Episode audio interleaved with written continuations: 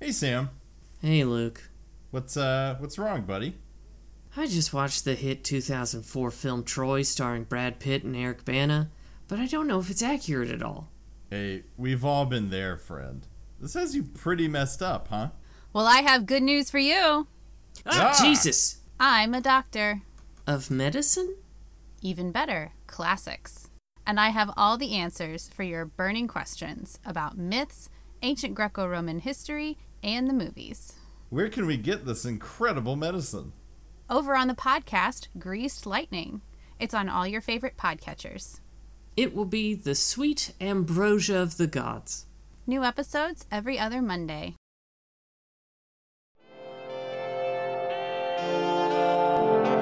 A guy named Manuel, Alton Junior High. He said two words to me in three years of Bret Hart Junior High.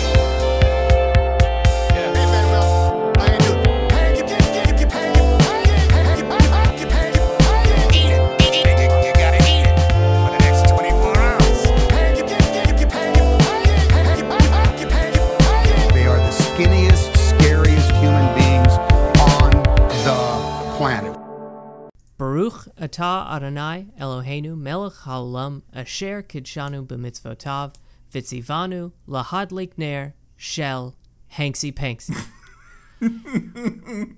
Happy Hanukkah, Sam.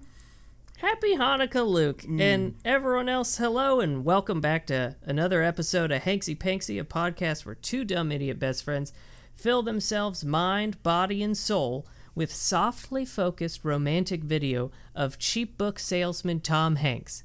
I'm Sam Siegel, and I'm one of those dumb idiots. And I am Luke Patrick. I also dated General, Generalissimo Franco. Uh, I am the other idiot on this podcast. Hey, Sam. Hey, Luke, uh, this week we watched 1998's You've Got Mail. Yes, we did. Luke, how is how is your watch this week? Well, sir, I feel like we should talk about the stuff leading up to this. So I won't sketch in those details, but I will say that, um, you know, today's watch was a little sketch uh, just because I finished work literally about a minute. So the, the order of operations was finish work last minute of said you know, clocking out, rent movie, race into the living room, start movie, order DoorDash. Oh no.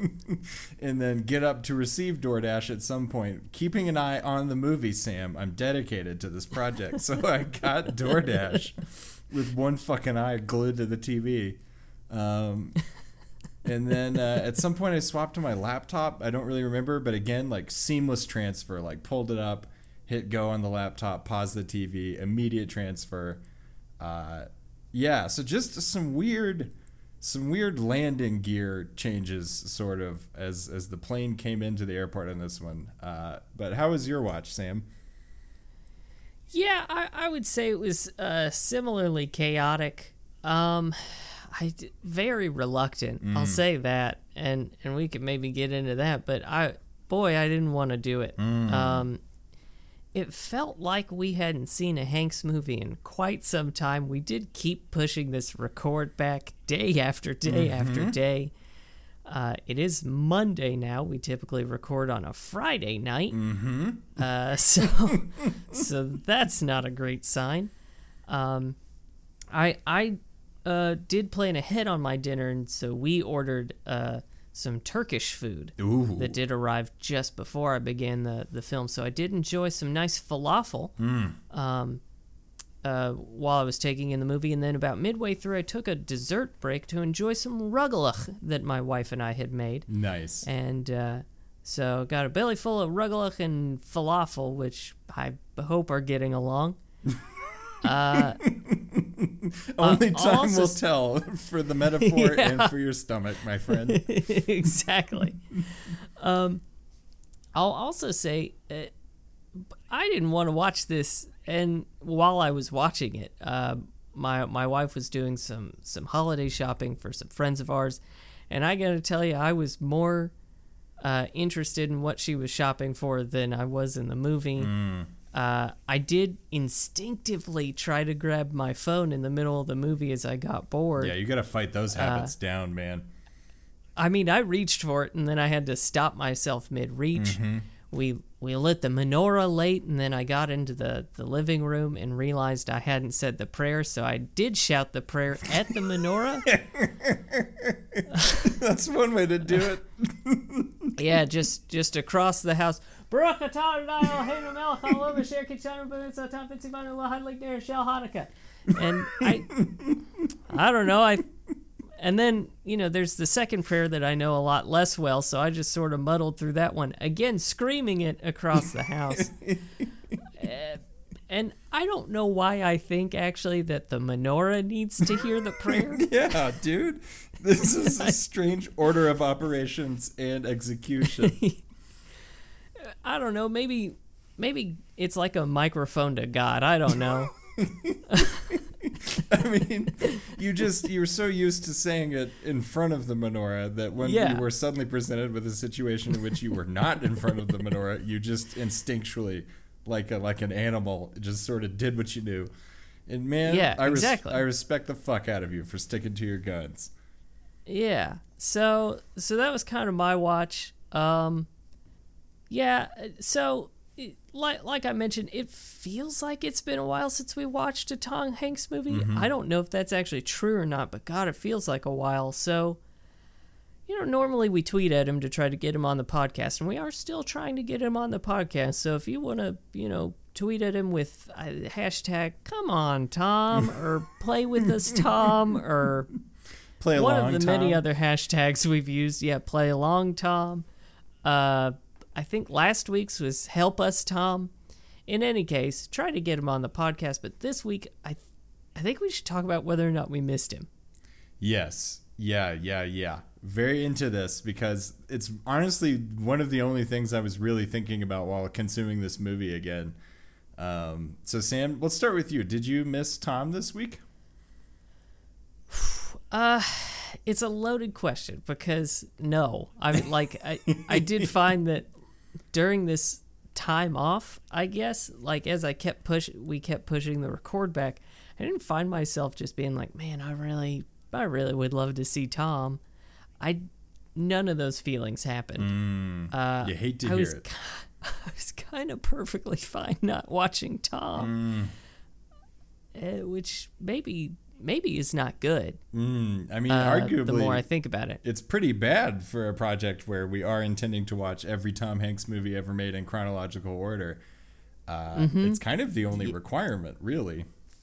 it's a real problem, Mm-hmm. uh, and and Tom and I are gonna have to work that out. Yeah. I will say though, once he came on screen and I heard his dulcet tones as he narrated his own emails, I did I did you know sort of feel a little more comforted. Hmm. I guess. Like an old blanket that you found somewhere in the basement, and you know, you don't really want it. It's been in the basement with the Spider King. Uh, Yeah, it's a it's a little musty. Mm-hmm. Hey, did you say Spider King? I did say the Spider King. Yeah. It's Hey, it's festive, Sam. what's your what's your spider situation over there? Pretty bad. Bordering on dangerous. Like it. Yeah, it sounds like it. Mm-hmm. Uh, so Luke, did you miss Tom? So, as evidenced by the fact here, okay, you know what? Uh, let me back up for a second. So, Okay. yes, I actually missed Tom. Um, Huh. But I missed Tom Hanks. I didn't necessarily miss watching a movie, although I realized, Sam, that during the course Mm-hmm. of this movie, Sam, I can fucking shoot back Tom Hanks films like shots at this point. It's just like two hours, whatever, slurp, fucking neck it. Like, I don't know So- why this has. Yeah, it's confusing. Yeah, and you know, I think there. Oh shit! I hit my mic. Uh, I think there is something to that because yesterday, my wife and I could not could not think of anything to watch, mm-hmm. and in in what really seemed to be sort of a a brinksmanship experience, we did end up putting on Paul Blart Mall Cop One. you pushed the red button, huh? So you decided Yeah. to watch Paul Blart Mall Cop. Here you are. Yeah, we we locked eyes. We both put our keys in in the the launch unlocker, and we kept staring each other down as we turned them, and then we hit the button at the same time, uh, dooming us all. And yeah, I couldn't finish it. Yeah. Yeah, that was actually the ending of Stranger Things season two. By the way, they you know they they push the button, they do the key thing, and then Paul Blart Mall cop just starts playing where formerly the crack in the universe was. Uh, they cut that version, Yeah. but I, I have it on good Yeah. authority. Well, dude, It's it's still compelling, and I so yesterday was a two movie day because last night my wife, for reasons that frankly still evade me, put on some old, uh, like 2003 Disney Hanukkah basketball movie called like uh, fuck, I don't actually remember the name of it, but it stars Alex Linz and it's not good. uh, And- was it the Chala Globetrotters? Come back, come back to me. I can do better. I wish I wish it was. Uh, it was uh, pretty bad.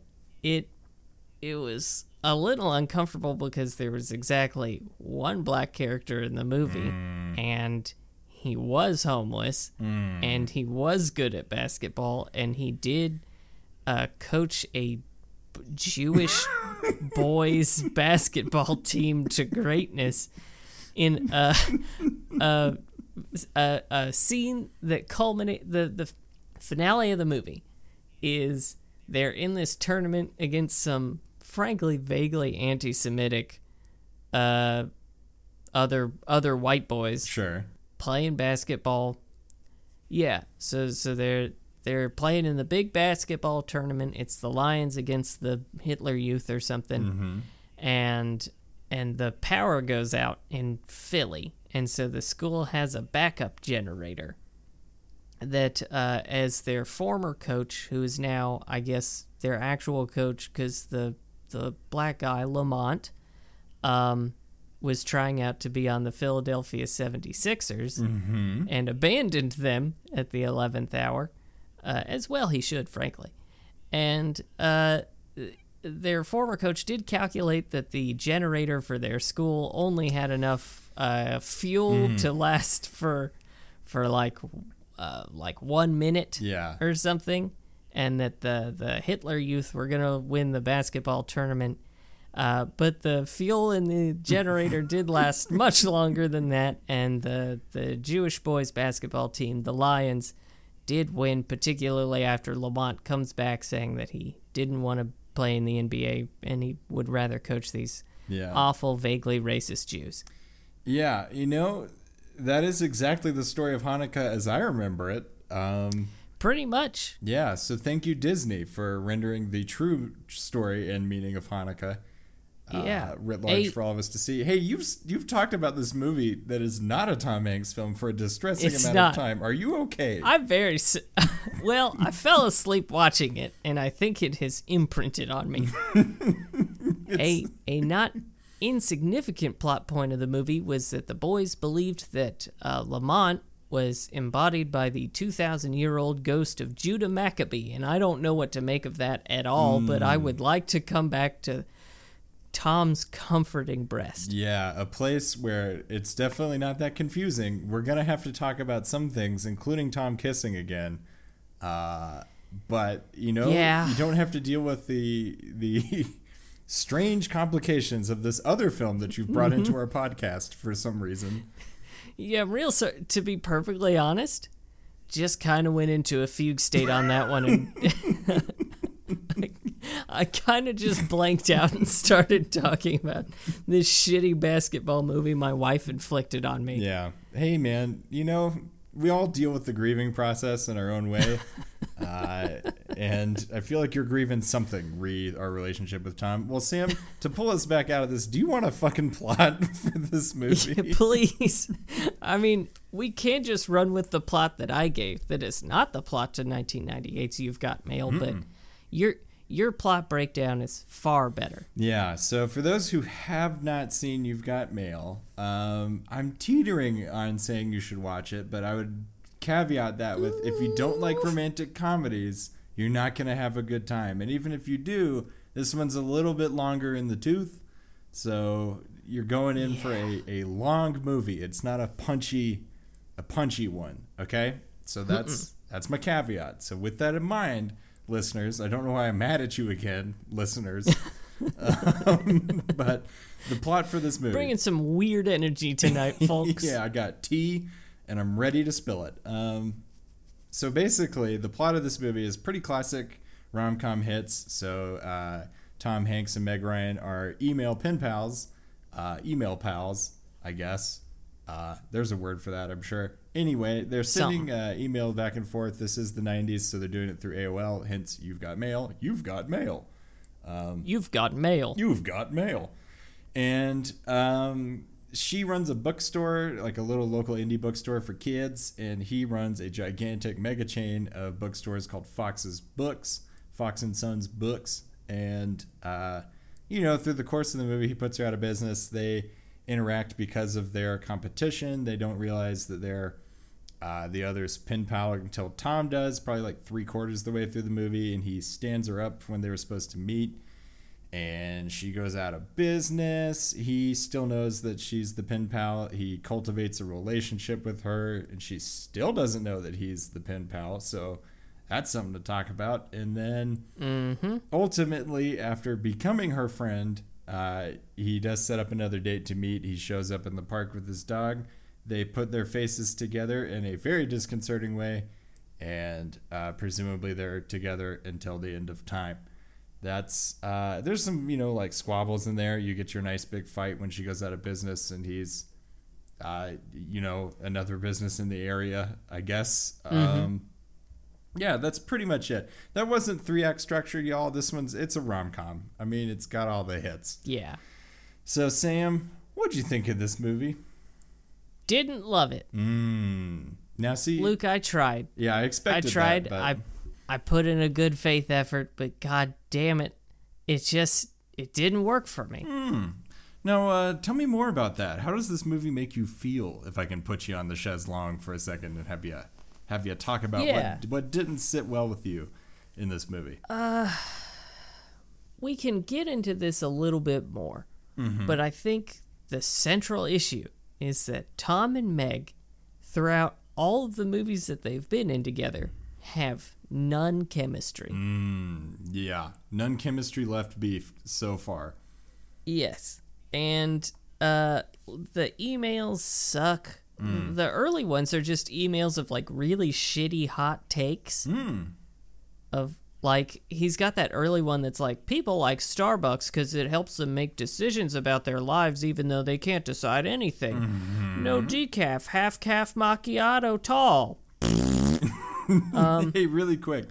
So, a central plot of this movie is that the big chain store is going to put the local store out of business. Sam, this movie is bonanzas for product placement. Would you like my list of every single big brand that's represented in this movie? Fuck yeah, I do. Okay, so here's every brand we see in this movie. It is AOL, Starbucks, Nautica, IBM, Heineken, Crown, L'Occitane, Apple, Intel, and Baby Gap, sir. In one Oh, Luke, I am stroking myself to completion and all that capitalism. for a movie that's literally about how capitalism is destroying the character of the city of New York. yup. Uh, look, the movie's got a lot of really mixed messages, okay? uh, cause I don't know if it's too far to say, but hey, have you ever seen a more aggressively shitty assembly of white people ever put to film? Uh, plus Dave Chappelle, I kind of forgot he was in this for some reason. Yeah. Dave Chappelle's Yeah. in this, fucking killing it, doing a great job.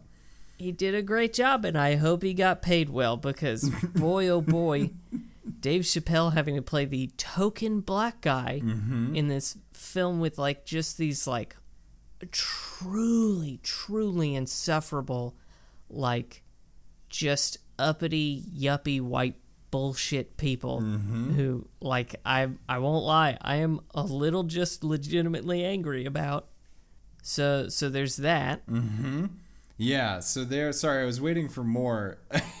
for Oh. I mean, um, look, Luke, I I can fucking unload. yeah, no, it's Um, okay. You can you can save your load because you're not wrong. Like literally everybody in this movie is cantankerous to some degree, or their problems are a very specific level of privileged problem. That is so accurate down to the last Yeah. letter and dotted I. Or stuff like Greg Kinnear saying that technology will lead to the downfall of Western civilization, which feels v- uh, very racist. Yeah.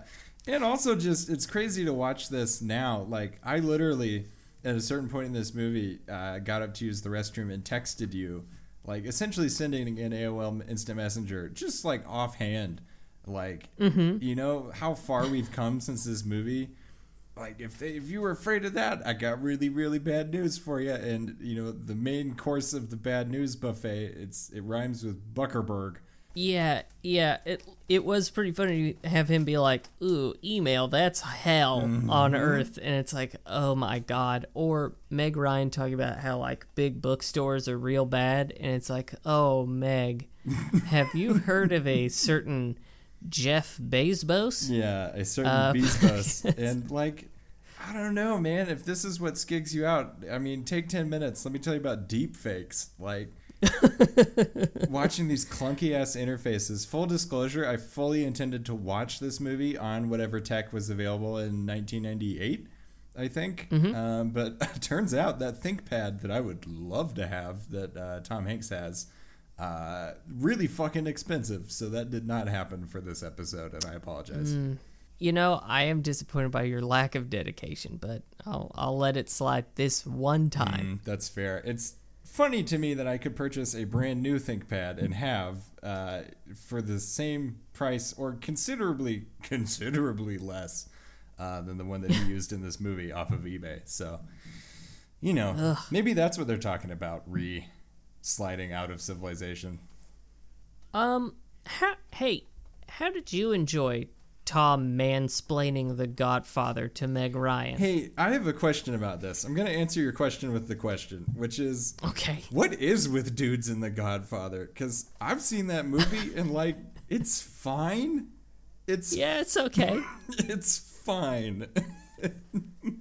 yeah, like I I liked it the one time I watched it. Have I ever wanted to watch it again? No. It's a movie full of people. It's really hard to root for.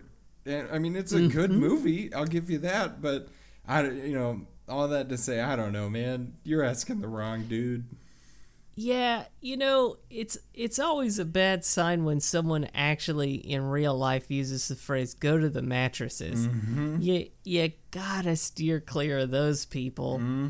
Um, just like you gotta steer clear of Steve Zahn, our second time with Steve Zahn, I should add, uh, where he does sound like he's uh, going to found the future incel subreddit. Mm, yeah. Yep. Yep. Yep. Yep. Yep. Now remind me again which character this is, because I I don't re- remember him nor yeah.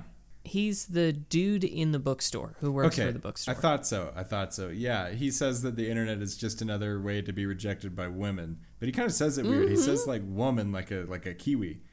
So Yes, and and he will one day uh, start the subreddit r slash incel, Mm-hmm. and uh, it, it's all downhill from there. yeah, did you also think that when he plops down the newspaper and they're trying to explain why Tom Hanks stood her up uh, for their virtual meetup date, uh, he pops down a newspaper that says that a serial killer was arrested. Did you also think the killer in the photo looked kind of a lot like him? yeah, I did. I was he was like, "This is why I was l- late." Yeah, I half expected him to be like, "Yeah, "That's that's not me in any way. Definitely not." Do, do you want to talk about the scene in the grocery store where she's in the wrong line and then like the the just garbage white person she is is like, well, can you just make an exception? Mhm. Despite the hundreds, apparently, of people around her who did bring cash and are prepared, like nobody heard that. Yeah. Went, oh shit! And like bolted out of the line. Right. And then Tom comes up and he's like, well, I'm just gonna sort of sweet talk this lady in a really, really patronizing way, mm-hmm. so that she so that she'll bend the rules for this one sack of shit. And it took me right out of the movie, both because of how odious it was, and also because in in New York, if you did this, you would be murdered in that line. Yeah, yeah, notoriously kind on people who don't follow directions or hold other people up, sort of city, New York. Yeah, I mean, look, I don't live in New York, but uh, but I'm pretty sure both the cashier and every member of that line, and maybe nearby lines, would stab her to death. Hey, we got a person holding up a line over here, and then everyone just ah, descends. gabagool. yeah, This is really all I can bring to this accent, but yeah, that's a good point, my man. Um, you know what? You're you're revealing a part of this movie that I hadn't really considered, which is is this a rom com for boomers? oh shit, it is. it's a boomer rom com because they're talking. Oh my god, it is exactly a boomer rom com because it's Tom Hanks railing about Starbucks, which, frankly, not even my boomer father did, but his father railed against Starbucks. So hell yeah, this is a boomer rom com. Yeah, and again, I got bad news for you about Starbucks, my man. This is the '90s. You ain't seen Starbucks yet. yeah, this is quaint Starbucks. Hmm? This is they're still just a coffee shop. Like, uh, anyway, so you know what? You're you're bringing a new perspective to this that I hadn't really considered. But uh, you know what? I will say this movie's fine. It's fine. It's a it's a fine rom com. It's a classic. Um, there are some pieces of this movie that I did enjoy. If you'd like to hear about those. Yeah, I I would love it if you could sell me on this. Yeah, so you know the journey here isn't as quaint as I remembered it being. There's definitely some sticky wickets. Uh, once again, they don't know each other until like halfway through the goddamn movie, um, and then one of the people involved withholds that information for most of the rest of the movie. So that's Yeah, not not good, not good. yeah, that's something. But, you know, the idea of a pen pal relationship and being able to vent sort of your frustrations and your longings into a box that you've just labeled romantic, like that's still quite nice. I enjoyed that. I enjoyed Sure. uh, the small little bookshop. I liked the kid scenes. Those were nice, you know. Okay. Yeah. So Meg Ryan, great with kids. Oh, yeah, Tom too, for that matter. Yeah, they both were really charming with those children. Yeah. Uh, and I, I did absolutely enjoy that part of the movie. Yeah, it's pretty solid. I, anytime we get to see Tom being a dad, it's clear he's a, a pretty great dad. Outside, outside of the Burbs, in which he screams at his child, and then And, and then lets lets his wife uh, kill it. yeah, abandon it in the woods. As far as we know, uh, although our friend Joe Yeah. had some other information on that. Um, but anyway, you know, there's some good parts. I liked their breakup scene. So uh, Meg Ryan and what's his face's uh, breakup scene. oh, Greg Kinnear. Yeah, Greg Kinnear.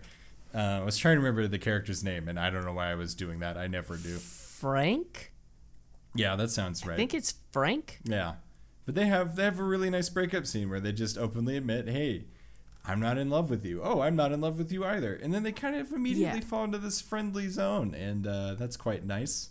Um, Yeah, I thought that was great. but Sam, I have a new mini bit for you, Oh, okay. which is keyboard alert with Luke Patrick.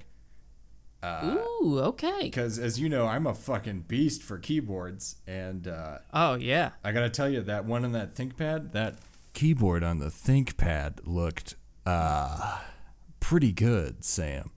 Oh, did you like it when Tom hammered the backspace key like a madman mm. instead of highlighting the text and just hitting delete one time? Mm. You know, you're, you're joking, but I genuinely did because fuck, that's a chunky keyboard, and uh, God, the so maybe we should take a minute to talk about the just good chunky clickety clacks in this film. maybe that's the reason to watch it. If you like clickety clack and you can't afford one Oh, of these things off of eBay, because who the fuck can apparently, um, this will this will do you. if look listeners uh if the sound of clickety clack keyboards fills your nether regions with juice peep this flick because it is non-stop wall-to-wall taint to tip thrills Hmm. Hmm. Yeah, both of these. We got an old school Mac. We got this IBM ThinkPad. My dude, it's just Thank you for playing in the space with me, the space of uh, Keyboard Alert with Luke Patrick, a extremely narrow casted version of our podcast where I just talk to people about IBM uh, keyboards. Hey, I will continue to play in this space because it means that I don't have to talk about Greg Kinnear saying the phrase Jeffersonian purity. And I hate it, and I'm angry at him for saying it. Yeah, I mean, he's got a real hipster vibe in a way that's pretty hard to deal with. Hey, do you want to go into some some rapid fire thoughts here? I would love it. Okay, hit me. Okay, at one point, Tom's grandpa mm-hmm. uh, is reading a newspaper that did look like it had a picture of Hitler in it. they just never gave him a new one, Sam. yeah, I think he's he's been reading the same one since 42. Oh, it's gonna be 50 degrees again today, boys. Look at that. Every day. Uh, yeah. So so what do you have? okay. So, for what I believe is the second time, Tom Hanks walks out of Liz Lemon's fucking apartment building in New York, which is something something five something Riverside Drive. Did you see this? Uh, I so I know his actual address was 152 something something something. Yeah. Uh, because the 152 was his uh screen name. Hmm. Okay. Um, yeah. I got you. Well, I'm pretty sure this is the same exact apartment building that Liz Lemon lives in in 30 Rock, and is also the same building that he walked out of in uh, Bonfire of the Vanities. So, uh, you know, maybe it's a popular, uh, scouted, popularly scouted location, but uh, I did enjoy that. And I was trying to concoct like a 30 Rock crossover on this, and honestly, I got fucking nothing, my friend. I got nothing. Well, I mean, as we all know, New York City only has one apartment building in it. Yeah. Yeah, they just all live in that one. and it's hella bougie. Like, yes. ooh, It's extremely nice. Everyone in New York City lives in a wonderful, large, palatial apartment in the same building. yeah. That's that's one that I got. What's uh, what else is on your plate? Uh, okay. So in this movie, Meg Ryan talks a lot about how great handkerchiefs are, and I just want to take this opportunity to say handkerchiefs are not cool, they're not good, and we should not use them. Hmm, Yeah, you know, I did think about that as she took this handkerchief that she'd recently given to a snotty child and then held it for a whole long time. Yeah, yeah, because she did say it's it's a tissue you don't throw away, and Meg, that's the whole argument why we shouldn't have them. And this from a uh, a son of a son of a handkerchief salesman. I know. I love that play. yeah, strong words, strong words from a family, from a company man over here. Uh, but I, I would Yeah. agree with you. Uh, hey, this dude had a normal ass TV interview. Did you also think that, Greg Kinnear? You mean the one where uh, both he and the interviewer are hitting on each other and also possibly vigorously rubbing themselves just just below the camera? Okay, so you didn't think they had a normal ass TV interview. Uh, not ex. Hey, okay. Let me let me answer your question with the question. Uh, do most uh, TV interviews that you watch involve both of them trying to actively fuck each other with their faces? maybe, maybe, maybe I'm just skewed. I've watched too many Harrison Ford interviews, and uh, honestly, there's only one way to do a Harrison Ford interview. Um, Deeply sexually? yeah, yeah. So um, I gotta watch more Harrison Ford interviews. Yeah, put put those on the uh, on the watch list on YouTube. But uh, okay, you know what? Comment received. I will back off on that point. Not a uh, extremely horny hill I'm ready to die on for sure. So hit me with another. Um, what would you do if a crying woman recommended a book to you?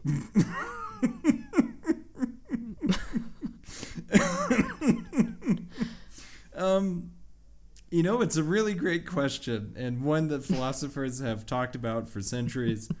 Um, I'm pretty sure I'd read the fucking book, my dude. I don't think you have a choice. No, there's only one good response to that. Yeah, it's a yes and. yeah. um, so, uh, hey, New York is a huge city. How do they keep running into each other? I have a theory on this. Oh, okay. I th- I think they live like a block away from each other. Mm. That's it's literally the only explanation. Yeah. Because they they go to the same grocery store, they go to the same was it farmers market Mm-hmm. and the same flower shop and the same coffee shop. And look, it's Starbucks. I know it's 98, but they still probably had like 400 Starbuckses. Yeah. S- Starbucks I. Yeah. Starbucks. I believe it's Starbucks. Ah, I'm sorry. Starbucks uh, in New York City. So they have to live like a block away from each other. Yeah. That's the only way it makes sense. Because again, it's a huge fucking city. And then they just keep bumping into each other. Even before the romantic intent is there, they're constantly like hiding from each other, which Right. blows my goddamn mind. I don't live in a city even a fraction the size of New York, and I struggle to recognize anybody when I'm running around. Yeah, same here. Mm-hmm. So, okay, so I've got just sort of a revelation that I had, and then I've got a question for you. Okay, I'm prepared for both. Okay. Wait, hang on. So, Okay, now I'm ready. okay. Uh, so you know when Tom shows up to her apartment when she's sick, mm-hmm. and sh there's that rectangular box on the inside of her apartment door, Yeah, go on. and she she pulls down on the thing and looks through the peephole. Mm-hmm. Okay, so Luke, I am almost thirty years old, and my grandparents who lived on Long Island had one of those boxes. Okay. Today's the day I found out what that box did. So, for going on close to 30 years, we'll say 20 Mm-hmm. just to be safe. You you saw the box, right? yes. And it's on a door. Mm-hmm. And it just never, it never, it never clicked. That one, huh? Uh, So I never saw anyone use it, and I never gave it that much thought. I was like, I don't know why the mystery box is on the door, but it lives there, and no one touches it, and no one talks to it, Yeah. and everyone just lets it live its life. So the mystery box is some sort of permanent roommate of of Nanny and Papo, and I'm just I'm just gonna let that happen. What if it had done something else? Like when you pull down on the lever, like a floorboard pops up and some eldritch horror just pops out. Like we don't know for Oh. sure that your grandparents had the same kind of box, Sam. I mean, it's entirely possible. And and if something else had happened, I think I'd probably just have, um, I don't know, shit blood. I don't know. Fair enough. Um, well, I've only got one more thought for you, sir, and it's a pretty punchy one. okay. Um, Yeah. this came out the same time ish as Toy Story, correct? Uh, thereabouts. Let me check for you. All right, let's check the records. Uh, three years after the the original Toy Story, Holy- OG Toy Story. Holy shit, dude! Because you saw the computers they had. My point is that Mm-hmm. this is three years after Toy Story. There's some opening 3D graphics that I swear to Mm-hmm. God came from fucking Food Fight.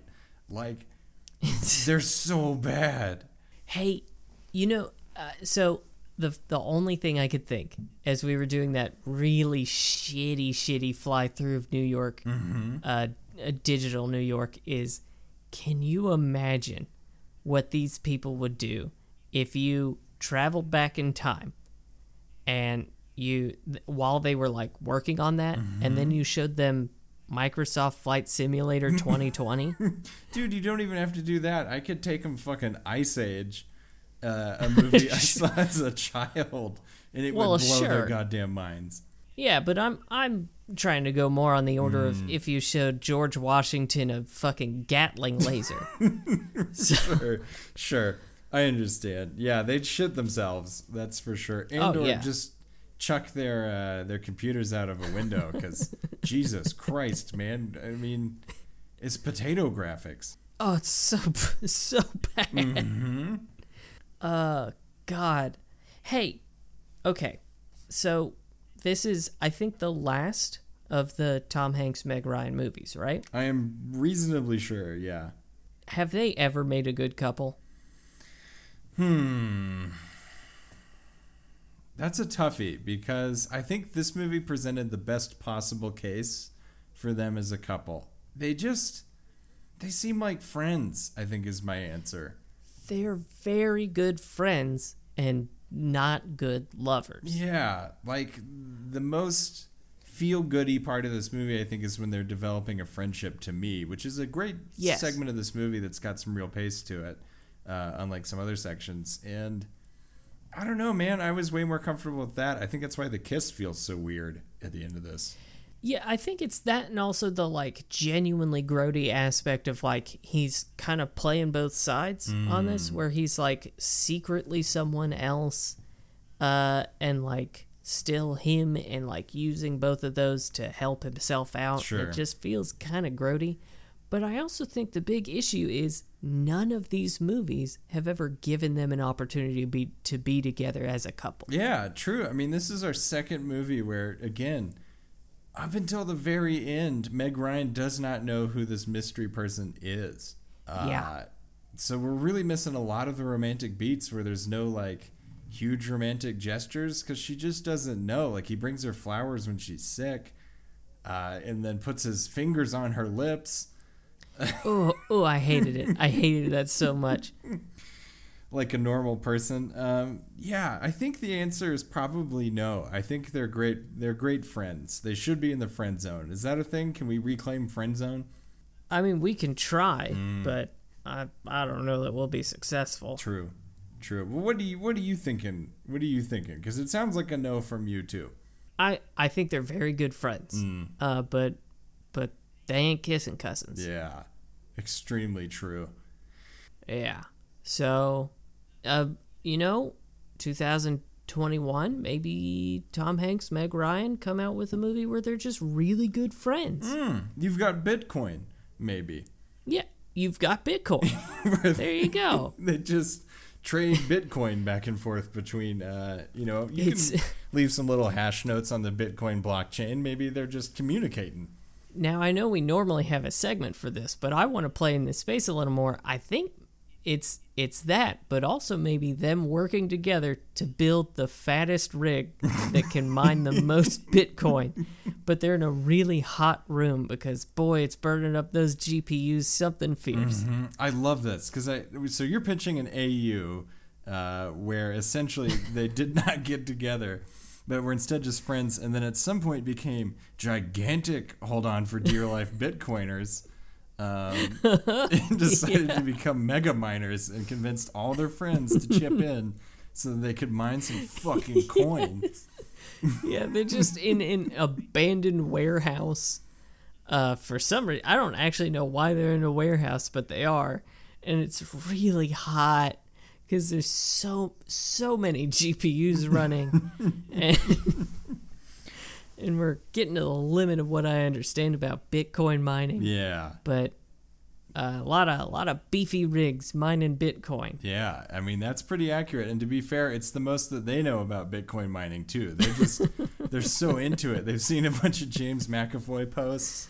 They're sort of QAnon like it's gotten a little weird. Oh, oh no. I, don't, I don't want that energy. 2021, it's a weird ass reboot of You've Got Mail. It's You've Got Bitcoin.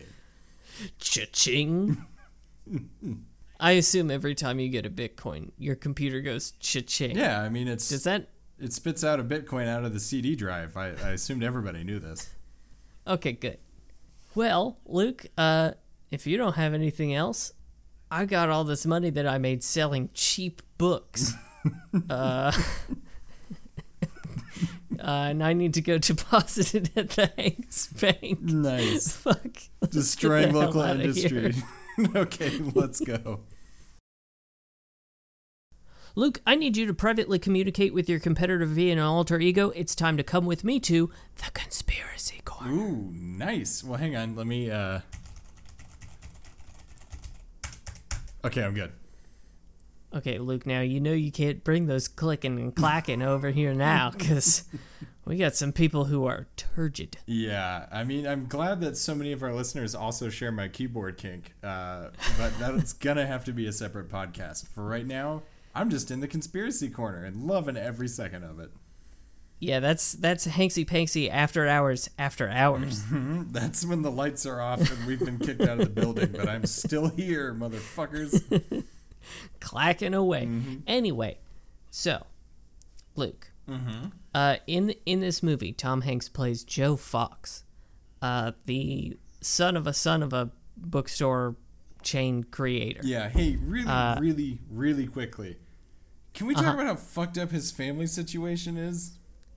Oh, you mean the fact that his dad wants his sloppy seconds? Well, that, and then also the fact that his the two kids that he's with in the bookstore, one is his uh, brother, and the other is his aunt, and they're both like three to six. Hey, that was not a joke. Yeah, yeah, that's what I'm 'Cause I- saying. Oh, because I legit thought that was a joke in the movie. That Tom was playing a joke on Meg Ryan and saying, like, no, he's my brother, she's my aunt. But no, no, no, that is legit. The the little six year Oh. old girl is indeed his aunt.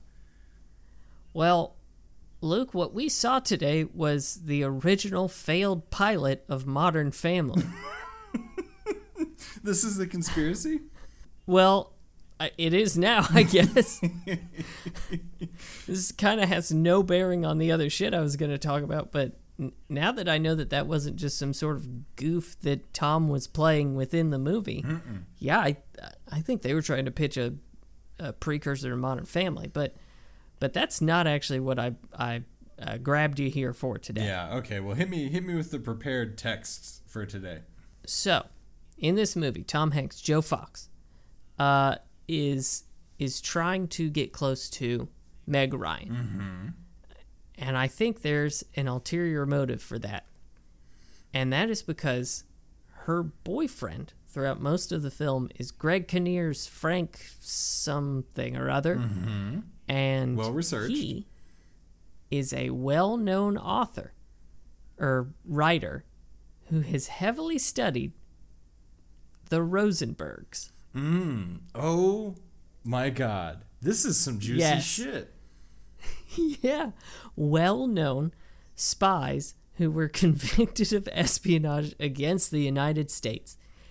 And who else has committed espionage against the United States? Well, Oh, that's right. It's Thomas Hanks. yeah, it'd be our old boy Tom Hanks on that one. And now this movie takes place in New York. Where where did Tom Hanks do the secret missile testing for Mossad that we have seen previously? Pretty sure it's Oh. Pennsylvania, right? No, it was it was New York State, my dude. Oh. Okay. yep. Yeah, so this is this is Tom Hanks well after uh, those tests, trying to get close to Greg Kinnear to stop the story that he's working on that will uh, uh, unmask Tom Hanks as an Isra- Israeli spy working against the United States. So we got a Tom Hanks on assignment from Mossad this time. We haven't seen this version of Hanks in a minute. It's it's been a minute. I think I think it's sort of an alignment of interests. Mm. Mossad does not want the American public to know that it's been spying on them for decades, mm-hmm. and Tom Hanks needs to keep undercover, Yeah. 100%. and so so he can't go straight to Greg. That's too conspicuous. Yeah. So he'll go to Meg, and he knows that if he gets Meg out of Greg's life and directs him towards television, because he planted that interviewer who was trying to fuck Greg Kinnear on air yeah. As we to all distract Greg Kinnear from his writing uh, uh, career. Hmm. He also he also plied Greg Kinnear with another typewriter after, and this is just my theory, Greg Kinnear gummed up his old typewriter with his own cum because he seems like he fucked those typewriters. Hey, again, different podcast for the enthusiasts Different podcast. But uh, but yes, so he plies him with this this typewriter, and then he plies him with a TV appearance, and then Greg Kinnear's like, "Ooh, I could be on TV. I don't need to research Israeli spies in the United States." And boom, there it is. Tom Hanks wins. I got you. So what But what you're positing here is that Tom Hanks, as a spy, has gone for the ultra subtle route and has laid out a honeypot to yes, ensnare him through seduction, a, a feat he knew he could not do himself, but he could orchestrate like a puppet master. it's sort of a double honeypot mm, Yeah. because he is he is honeypotting Greg Kinnear through the TV while also removing the old honeypot, mm. which was Meg Ryan. Yeah. Yeah. So you're saying that the the romance here, this is all a byproduct. This is not at all the intended effect. Hence the fucking emailing. Like that's Precisely. such a good way to go about that. Exactly. That is some these are some juicy nuggets you're slinging today, sir. This kitchen is fucking hot. Ooh, I, look, I'm sweating in here. Uh, but but the the product's coming out good. We got a beef Wellington in the oven, and oh, timer's off. And here's the next bit. Tom Hanks is is controlling this chain of very successful bookstores in an attempt to amass wealth and influence in the United States so he can continue his endeavors. And I think that this may connect to the map that he had in none other than Sleepless in Seattle. He's planning out different locations for his very successful bookstore. Mm. So you're saying the bookstore, as shown by the map in Sleepless in Seattle, because he had many, many maps, uh, the other Meg Ryan vehicle, um, you're suggesting that this this bookstore is a front for something, some kind of nefarious plot. Yes. So he's amassing wealth, he's uh, establishing real estate and locations across this great land of ours.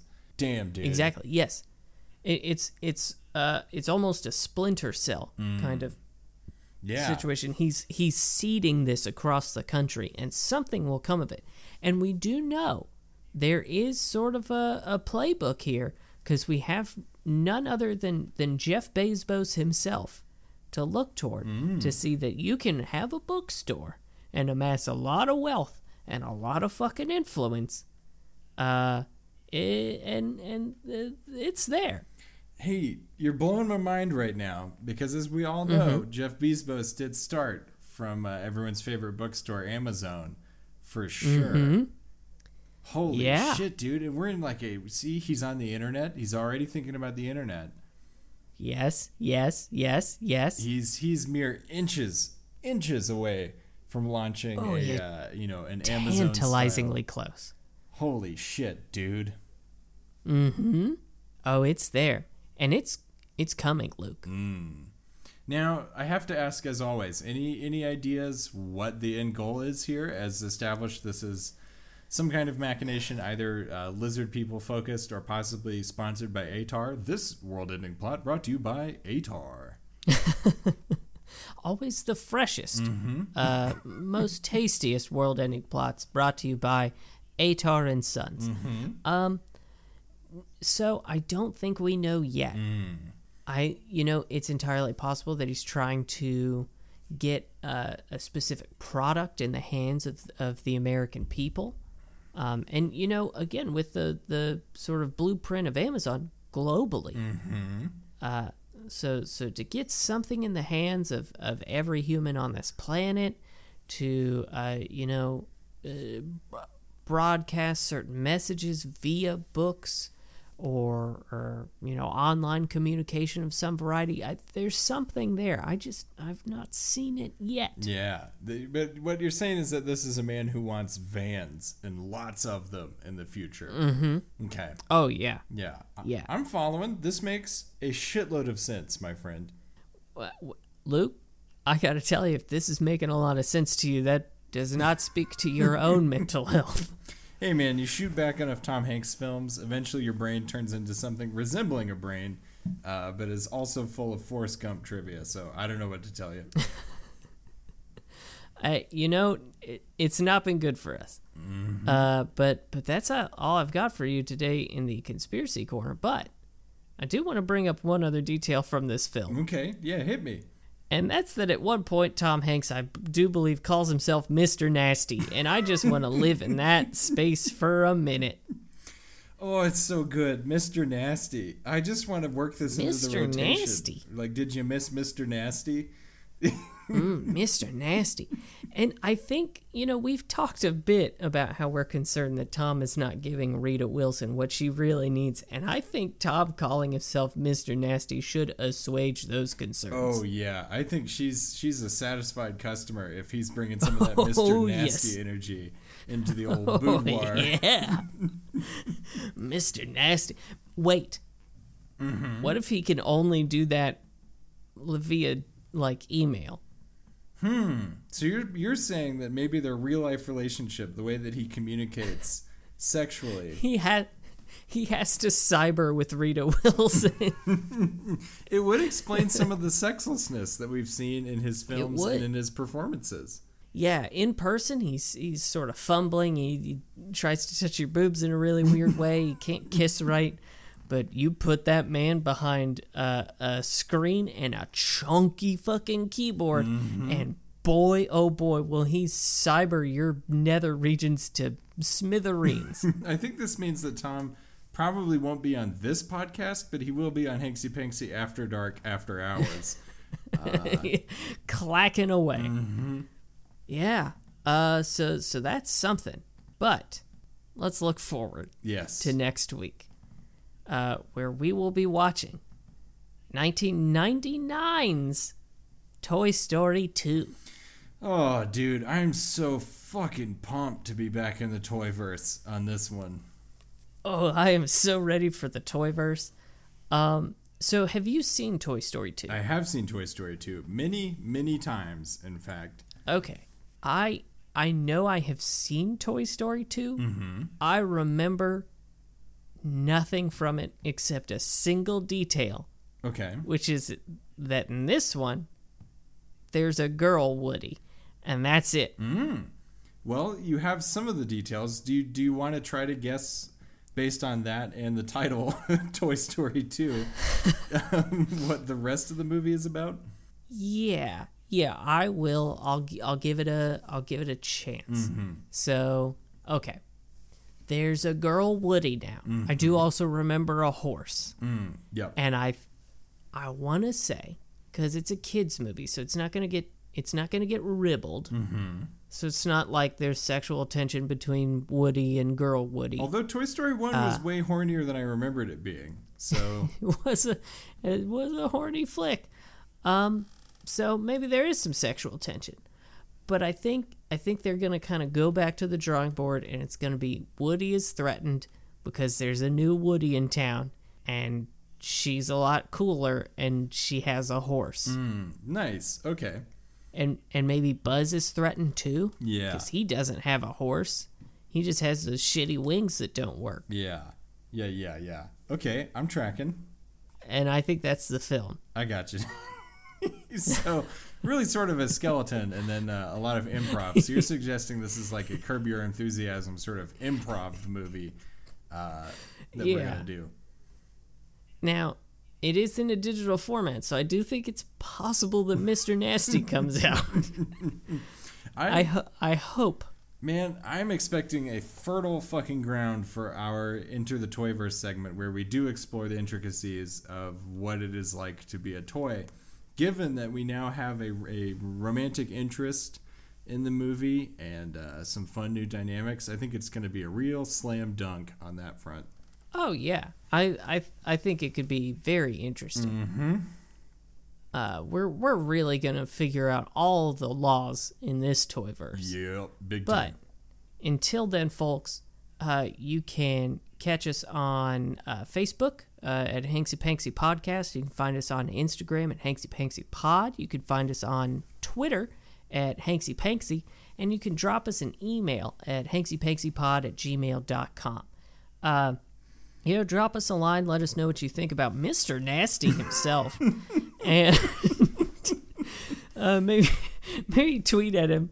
I I- I don't necessarily know that you should tweet tweet at him using Mr. Nasty, but I, on the other Look. hand, can heartily recommend that you just tweet "What's up, Mister Nasty" at Tom Hanks as often Actually, as fuck possible. it. yeah, tweet at Tom Hanks, ask him how Mr. Nasty's doing, Um, and uh, and and also, please uh, share the podcast with a friend. You know, we don't really advertise this out of just sort of a general laziness and cheapness. So, uh, you know, telling someone about it is really going to help us out. And and it's also going to help us get Mr. Nasty on the podcast, and so he can click clack away and get us all hard and wet. Mm-hmm. So, uh, with that, Luke, do you have a final quote for us? I do. This final quote was said by a disparaging bookstore employee, and it is I'm going to have to move to Brooklyn. no one wants to be there. And uh, yeah, so so we'll be back next week with 1999's Toy Story 2. And uh, you know, until then, if you want to watch a movie about someone's budding sexuality, like Tom's budding sexuality here as Mr. Nasty, why don't you check out Yes God Yes, a fantastic film. It's 75 minutes long, and boy, it's great. It's got Natalia Dyer and Timothy Simons, and it's it's non-stop fun. It's great, and you know, even if you don't enjoy it, it's 75 minutes. What are you gonna do? You got so much time left in your day, so check out Yes God Yes. I heartily recommend it. Jesus Christ, Sam. Fucking. Fuck it. In the podcast.